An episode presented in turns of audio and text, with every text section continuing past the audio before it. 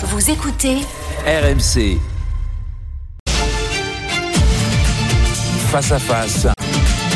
Neïla Latrous. Il est huit heures trente-trois sur B F M T V et R M C. Mon invité est Sabrina Agresti-Roubache. Bonjour. Bonjour Neïla Latrous. Vous êtes secrétaire d'État à la citoyenneté et à la ville et certains vous présentent en quelque sorte comme la ministre anti-émeute. Vous êtes notamment sous la tutelle de Gérald Darmanin, ministre de l'Intérieur. On y revient dans, dans un instant. D'abord, la fin du droit du sol à Mayotte. Sabrina Agresti-Roubache, annonce faite hier par le ministre de l'Intérieur sur l'île. Pour devenir français, il ne suffira plus d'être né à Mayotte. Il faudra être enfant de parents français. Absolument. C'est ce qu'on appelle le droit du sang, en fait. On a... Non, c'est le... Ben si. plutôt le droit du sol. Non, le droit du sol, suite. Alors, il faudra une réforme constitutionnelle déjà pour Parent pouvoir français, le c'est modifier. Le droit du sang. Non, c'est le droit du sol qui va être modifié. Pourquoi ? Parce qu'à Mayotte, et, euh, des drames humains arrivent, euh, et vous en, vous en avez parlé hier, je vous écoutais, euh, ces fameuses petites embarcations qui s'appellent des Kwasa, euh, sur lesquelles les femmes viennent accoucher, qui viennent notamment en grande majorité des Comores, pour accoucher dans des conditions catastrophiques, tout ça pour que leur enfant puisse être maoré, donc français. Donc notre département, le département de Mayotte, subit une, une vague euh, d'immigration euh, illégale, irrégulière, féroce, et où les Mahorais n'en peuvent plus. C'est pour ça que le ministre de l'Intérieur s'est déplacé ce week-end en urgence dans ce climat tout à fait insurrectionnel. Et il était temps, à mon avis, de prendre une mesure forte pour répondre à une demande. Vous savez, il ne faut jamais avoir mis ses pieds là-bas, à Mayotte, et savoir ce que nos euh, concitoyens Mahorais vivent à cause de cette immigration, justement, qui est poussée par ce fameux droit du sol. Vous naissez à Mayotte, vous devenez, euh, vous devenez français. Et du coup, c'est un point d'arrêt, je pense, euh, nécessaire à cette, à cette vague d'immigration illégale et aussi avec des situations humaines. Vous savez, je pense à ces femmes, je vous en parlais, qui accouchent dans des conditions catastrophiques. Je pense qu'il était temps de revenir quand même sur cette mesure. Je précise, le droit du sol qui avait été euh, largement modifié en, en deux mille dix-huit et durci. Est-ce que l'expression « droit du sang » vous dérange ? Vous me dites « ça reste non, du droit du sol ». Non, moi, écoutez, moi, il n'y a rien qui me dérange. Ce qui me dérange, c'est de voir nos compatriotes souffrir. Ça, ça me dérange. Les mots ne me dérangent pas. Les mots M O T S ne me dérange pas, mais les mots M A U X me dérangent. Oui, les mots euh, de, de ce que vivent nos concitoyens là-bas, ça me dérange, ça m'empêche de dormir. Donc oui, je pense qu'il était temps, et de toute façon, la révision constitutionnelle, on va pouvoir convoquer, alors il y a deux méthodes, ou le référendum, ou euh, réunir en congrès le Parlement, mais je pense que c'est une mesure ça forte, peut être un référendum et très courageuse, une réforme très courageuse. Vous n'excluez pas le référendum ? Ben non, mais ça fait partie euh, de ce qui est sur la table quand vous révisez la Constitution. Ce Donc sont, par définition, euh, vous ne l'excluez pas ? Par, par définition, je ne l'exclue pas, mais c'est au ministre de l'Intérieur de mener euh, cette euh, cette révision constitutionnelle. Et je pense que, en tout cas, pas je pense, je sais, puisque j'ai eu beaucoup d'appels depuis, c'est une mesure qui a été extrêmement bien accueillie par la communauté, alors maorée en France bien sûr, et aussi euh, celle qui euh, vit sur place.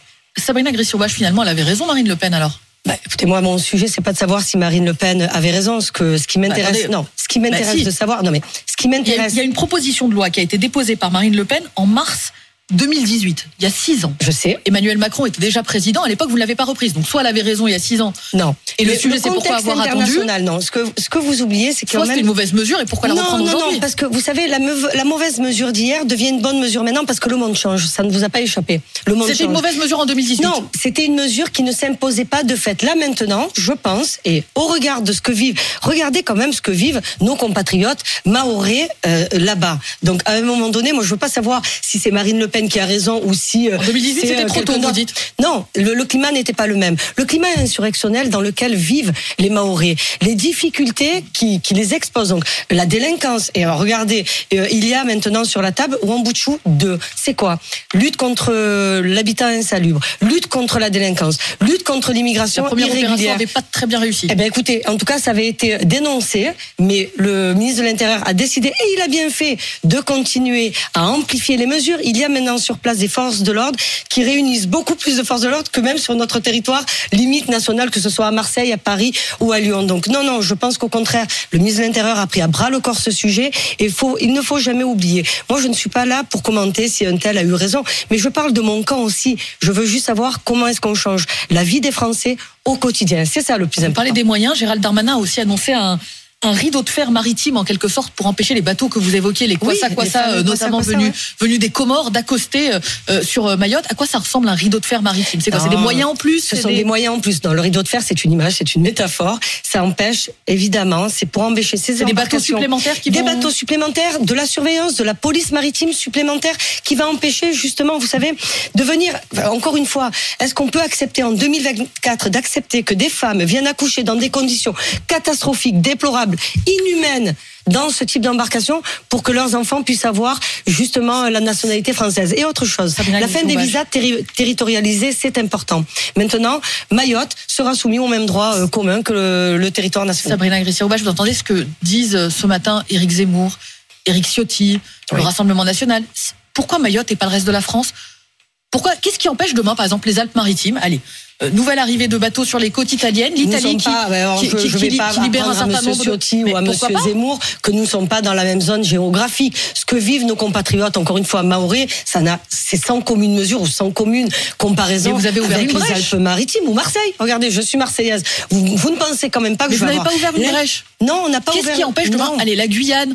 Euh, non, les, les Bouches du Rhône, vous évoquez non, Marseille, les, de dire attendez, les nous départements, aussi. Les territoires d'outre-mer ouais. ne peuvent pas, ne peuvent pas, ne peuvent pas être considérés comme le territoire national pour une raison simple, c'est que leur géographie ne permet pas la même chose. Donc à un moment donné, moi je, je veux bien que tout, on puisse tout mélanger, dire ah mais pourquoi pas ceci, pourquoi pas non non. Moi je parle de mesures concrètes. Pourquoi est-ce qu'à Mayotte brèche juridique à défaut, vous dites les situations sont pas comparables. Oui. Certes, les juridiquement, ne sont pas comparables. Juridiquement, vous créez la possibilité pour un département de dire on veut déroger au droit du non, sol. On ne veut pas. Qu'est-ce on veut qui pas... empêcherait encore une fois quand Éric Ciotti ou Éric Zemmour vous disent il Parce doit y avoir la même possibilité à la même pression en, en, en migratoire à Mayotte? Nous ne sommes pas soumis, je vous réponds très simplement, nous ne sommes pas soumis à la même pression migratoire à Mayotte que sur le territoire national. Ma réponse est tout à fait claire, tout à fait. Mais leur argument c'est de dire et qu'est-ce qui se passe si c'est le cas demain? En disant mais, Mayotte c'est les, l'avant-garde de ce que vous savez, la France c'est une histoire de courage.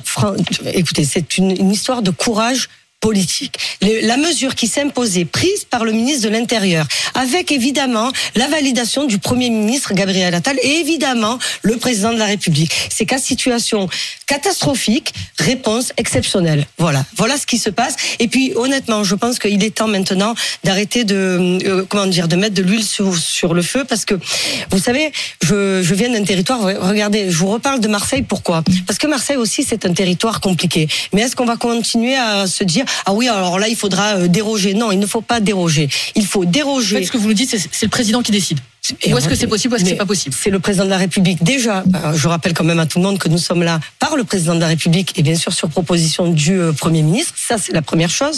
Nous avons, moi en tout cas, j'ai été élue Euh, le, le ministre Gérald Darmanin, le Premier ministre, avec le Président de la République, et nous non, sommes là dire, quand même parce que nous adhérons là c'est possible, là c'est pas possible. Politique. Mais c'est, mais bien sûr, c'est, mais, mais c'est quand même le Président de la République française. Heureusement, mais heureusement. Et moi, je, je suis même surprise qu'on me puisse me poser ce genre de question. De quel volume d'immigration est-ce que euh, on doit déroger au droit du sol? Le jour, vous savez, je, je ne sais pas mettre le curseur. Ce que je sais sur Mayotte, vraiment pour euh, pour conclure sur Mayotte, c'est que le climat insurrectionnel a, a, a obligé le ministre de l'Intérieur à se déplacer sur place. Et parce qu'à un moment donné, le message des Mahorais, de ceux qui vivent à Mayotte, cette situation, encore une fois, extrêmement compliquée, extrêmement grave, on ne pouvait plus faire semblant de ne pas les entendre. Et vous savez, c'est une mesure forte, courageuse, mais encore une fois, pour répondre à des mots M A U X que la population nous a envoyés, et ça a été entendu, et je m'en réjouis donc de cette réforme constitutionnelle sur le droit du sol pour Mayotte. Donc à l'avenir, chacun met le curseur où il voudra. Si demain non, vous n'êtes plus en responsabilité... Pas, pas chacun met le curseur, le curseur où il voudra, pas du tout. C'est on met le curseur là où les Français en ont besoin. C'est ça qui est important. C'est pas de savoir si on se fait plaisir ou pas. C'est où est-ce que nos compatriotes ont besoin de nous, et où est-ce qu'on peut... Donc, au quotidien, au, non, pas du tout. Le terrain. Pas les sondages. Moi, je lis pas les sondages. Je sais pas lire un sondage puisque les sondages disent toujours tout et son contraire. Je, j'écoute. Moi, je suis une fille de terrain. Moi, je suis née, comme je le disais, dans la rue et je passe ma vie dans la rue. Donc, ce qui m'intéresse, c'est ce qu'on me dit, pas ce que les journaux disent. Sabrina Agresti-Roubache, je rappelle, vous êtes secrétaire d'État à la citoyenneté oui. et à la ville. Concrètement, en quoi ça consiste, euh, citoyenneté et ville? Alors, les, euh, la ville, c'est les quartiers prioritaires. Donc ça, Q P V, je pense que tout le monde arrive à peu près euh, à savoir. Donc on a à peu près mille cinq cents quartiers prioritaires sur le, qui couvrent le territoire national et bien sûr euh, les Outre-mer. Ça, c'est pour la partie euh, ville, donc la partie euh, quartier prioritaire. Et sur la citoyenneté, j'ai de très vastes sujets. L'apprentissage du français, j'ai la lutte contre la délinquance, j'ai la lutte contre la radicalisation, j'ai la laïcité, j'ai aussi euh, les naturalisations. Donc c'est un, la citoyenneté est un champ extrêmement vaste. Certains vous présentent comme la ministre anti-émeute. Vous reconnaissez dans la définition? Oui, pourquoi pas. Non, oui, moi, vous savez, si on me définit comme ça, moi, ce qui compte, c'est je, je me considère aussi comme la ministre. Ben, proche des gens, la vie du quotidien, je l'avais dit, les politiques que compose mon portefeuille, c'est la politique du quotidien. Comment est-ce que je change la vie des gens, et donc de nos compatriotes au quotidien? C'est plutôt comme ça que je définis mon ministère. Vous dépendez notamment, euh, je le disais, du, du ministère de, de l'Intérieur, et, notamment. Et de la transition écologique la pour la partie ville. Sur la partie ministère de l'Intérieur, les chiffres de la délinquance publiés euh, au mois de janvier, sur l'année dernière, sont pas franchement bons, notamment sur les, les homicides, la barre symbolique des mille homicides dépassés. Plus treize pour cent de tentatives d'homicide, plus sept pour cent pour les agressions physiques, huit pour cent pour les violences sexuelles. Et pourtant, budget après budget, on entend la majorité dire « mais regardez, on a plus de moyens ». D'où vient le paradoxe? Alors, le, alors, par plusieurs choses. Je vais prendre un exemple, alors je, je l'annonce maintenant, je lance une grande concertation de rénovation de la politique de la prévention de la délinquance.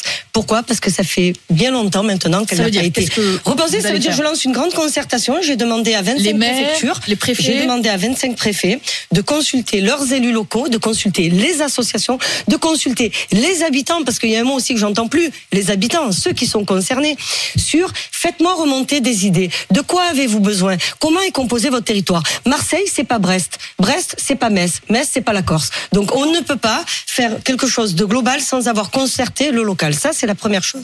Et à la fin de cette concertation, l'idée, c'est d'empêcher euh, le basculement dans la délinquance. Vous voyez, Neïla Latrous, il y a un mot qui a disparu. Moi, j'appartiens, j'ai quarante-sept ans, j'ai, j'ai, j'appartiens à une génération qui a connu le mot prévention. Je veux que le mot prévention, puisque c'est le bas du spectre, avant le passage à l'acte, soit intensifié. Il faut qu'on puisse empêcher les choses et non plus faire que les pensées. Vous demandez des idées pour empêcher le passage à l'acte. Absolument. Et je, je m'appuie sur les élus locaux, je m'appuie encore une fois sur les, asso- les associations, sur les habitants et sur les préfets pour me proposer des idées qui viennent du terrain. Vous savez, le bon sens du terrain, je veux qu'il soit au-dessus de la pile et qu'on arrête justement de faire des normes, expliquer qu'il faut faire ça depuis Paris. Moi, je suis une fille de la province, je suis une fille de Marseille. Donc, euh, vous imaginez bien que dans mon esprit, les idées ne vont pas venir de Paris pour redescendre sur les territoires. Mais de Paris, on a des, des statistiques, et euh, notamment sur euh, l'âge de la majorité des auteurs de crimes ou délits, de plus entre en plus quinze et vingt-quatre ans. Absolument. Lors des émeutes de l'an dernier, mille cent quatre-vingts mineurs identifiés comme auteurs d'infractions, quarante pour cent ayant entre treize et quinze ans.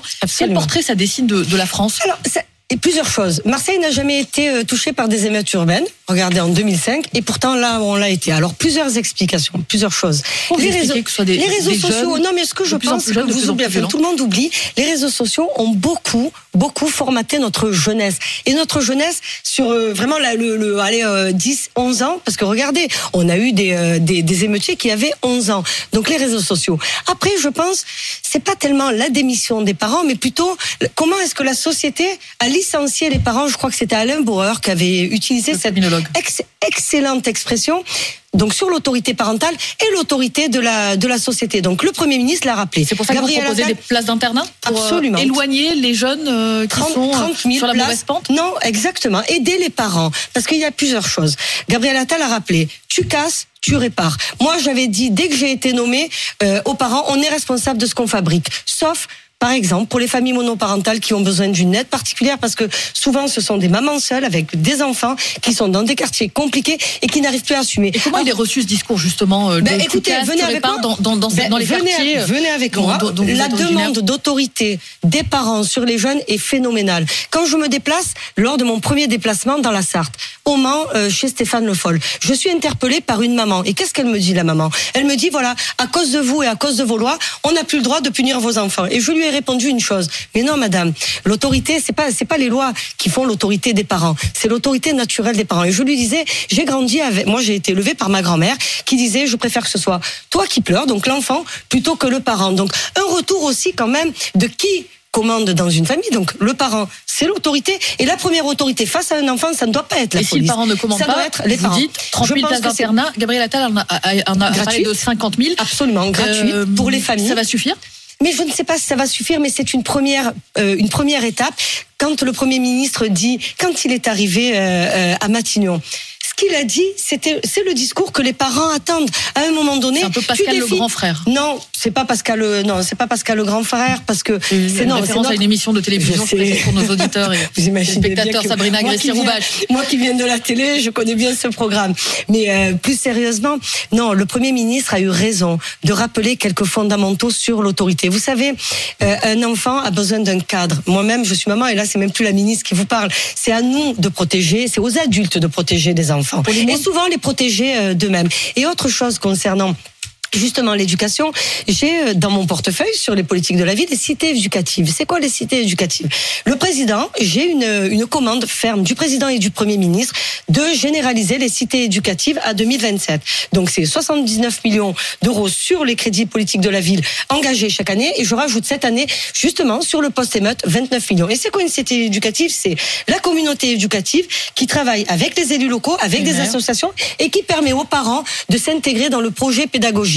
Le périscolaire, l'extrascolaire. Comment est-ce qu'on aide les familles justement à faire faire les devoirs, à faire de ben justement avoir accès à des activités culturelles, des activités sportives après l'école. C'est ce qui se passe en dehors de l'école euh, sur les cités éducatives, et donc c'est un dispositif qui est vraiment aimé par euh, et très demandé par les élus, les élus locaux, et j'ai demandé, donc j'ai demandé, j'ai accédé à une demande des élus locaux de cette généralisation, et c'est une instruction claire du président de la République les travaux et du Premier ministre qui m'a été faite. Les travaux d'intérêt éducatif pour les moins de seize ans, ça peut ressembler à quoi ? Ça peut, ah, ça peut ressembler. Là, je pense qu'il faut laisser je, c'est le, pas encore le garde des Sceaux.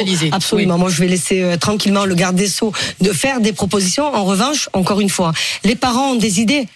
Il faut de la consultation, il faut des élus locaux aussi qui se, qui se mêlent à cette discussion, parce que c'est eux qui vont, encore une fois, le bon sens du terrain au-dessus de la pile. Vous avez rencontré peut-être samedi, ou peut-être vous allez me dire, je la connaissais déjà, Nicole Belloubet, nouvelle oui. ministre de l'Éducation. Vous la connaissiez ? Non, je la connaissais pas. Vous Peu, pensez qu'elle est en elle phase ? Elle est professeure de droit comme mon mari, donc euh, oui, moi elle est avec directrice. Tout, avec, avec tous ces Écoutez, sujets d'autorité, elle qui critiquait les fariboles du retour de l'autorité. Écoutez, moi ce que je, ce que je vois, c'est que c'est une professeure de, de droit, de droit constitutionnel qui arrive, quelqu'un qui a occupé des fonctions importantes, qui était notre garde des Sceaux. Bon, sous l'a premier... interrogé en disant, et, bon, et elle, elle était rectrice. Non mais vous oubliez quand même qu'elle était rectrice de Limoges. de Limoges et de Toulouse. Je suis moi-même femme de recteur. Mon mari est recteur en Corse. Donc je pense que de confier l'éducation nationale à ceux qui connaissent la communauté éducative, c'est une excellente idée et un excellent choix. Le Premier ministre Sabrina Agresti-Roubache a annoncé hier un plan anti-stup pour lutter contre les trafics de drogue qui gangrènent les villes moyennes. C'est le nouveau terrain de jeu des, des, des trafiquants, euh, ces villes moyennes.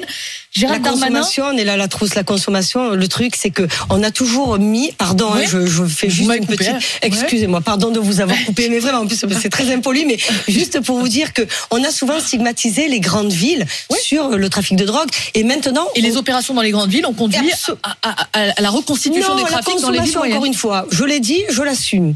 Pas de consommateurs, pas de dealers. Venez parler comme moi avec les mamans, euh, par exemple, le collectif des familles que je vais voir euh, jeudi à Marseille, le collectif des familles euh, victimes des assassinats. Qu'est-ce qu'elles vous disent ? Mais c'est quand qu'on agit sur euh, les consommateurs. C'est quand qu'on parle bien sûr de prévention. Il y a eu narcotrafic l'an dernier dans les euh, dans les Bouches du Rhône. Je sais, c'est prix à payer.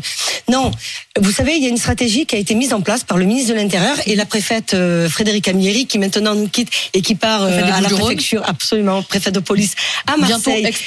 Exactement, et nous nous accueillons en préfet de police Pierre Edouard Colliex, qui était le conseiller mais police c'est le prix à du ministre. Plus de Alors, morts. C'est non. assez contre-intuitif de dire regardez, on lutte contre contre il le trafic faut, de drogue, mais il y a plus de morts. Il fallait il fallait accepter, il faut accepter que si on réduit les points de deal, il faut accepter c'est c'est une donne. La stratégie du pilo, du pilonnage, c'est quoi ? C'est moins de points de deal sur Marseille, par exemple, moins soixante-dix points de deal en deux ans. Donc forcément, vous réduisez les parts de marché. En revanche, ce qui n'a pas été réduit, ce sont le nombre de consommateurs. Et donc forcément, les parts de marché se disputent plus violemment, de manière beaucoup plus criminelle, Et évidemment, je ne sais pas si c'est le prix à payer, mais en tout cas, il fallait une stratégie pour arrêter justement... Le... Non, non, parle mais... même d'une militarisation du trafic de drogue, avec des armes de guerre, en J'ai... parfait état de fonctionnement. Un lance-roquette saisi à Besançon. Mais bien sûr, mais la semaine dernière, je, je connais ça par cœur. J'ai presque envie de vous dire, est-ce que la police, ça suffit ? Est-ce que c'est pas l'armée ? Non, c'est pas l'armée, non. L'armée, non. L'armée, l'armée nous protège sur nos frontières face à l'extérieur. On ne tourne jamais ses canons contre sa population. Ça, c'est ma, ma, mon sentiment à moi. L'autre chose, c'est qu'à un moment donné, on oublie aussi de dire quelque chose de très simple sur la consommation et le trafic de, le trafic de stupes, c'est que il va falloir travailler plus fortement, je le pense. C'est pour ça que je lance la grande rénovation de la stratégie de la prévention, prévention de la délinquance, parce que je pense que nous n'avons pas assez travaillé. Nous avons peut-être failli sur la prévention, la consommation des conduites addictives, donc les consommateurs de drogue. Ça, c'est la première chose. L'autre chose, c'est que quand vous réduisez ces points de deal, justement, vous euh, permettez aux familles eh bien, de vivre plus tranquillement. Et je lance aussi un grand plan de vidéoprotection. Donc, j'ai, je l'ai lancé il y a quelques mois et ça devrait être effectif dès le mois de la fin du mois de février. C'est une grande carte interactive avec combien d'argent euh, financé donc par l'État, donc investi par l'État sur la vidéoprotection. C'est ce que demandent les Français. Les Français demandent plus de vidéoprotection et plus de sécurité. Et aussi de dire, regardez vos élus locaux, combien ils mettent, donc combien ils consomment Merci. de ces crédits et combien il y a de caméras en ratio par rapport à la population. Merci Sabrina Agresti-Roubache, secrétaire d'État à la ville, à la citoyenneté, invitée ce matin de R M C et B F M T V, euh, qui lance donc un nouveau plan de prévention de la délinquance. Une grande stratégie nationale de la prévention de la délinquance. Merci d'être venu à ce micro ce matin. Bonne journée à vous. Merci bonne journée à vous. aussi. Bonne journée à vous.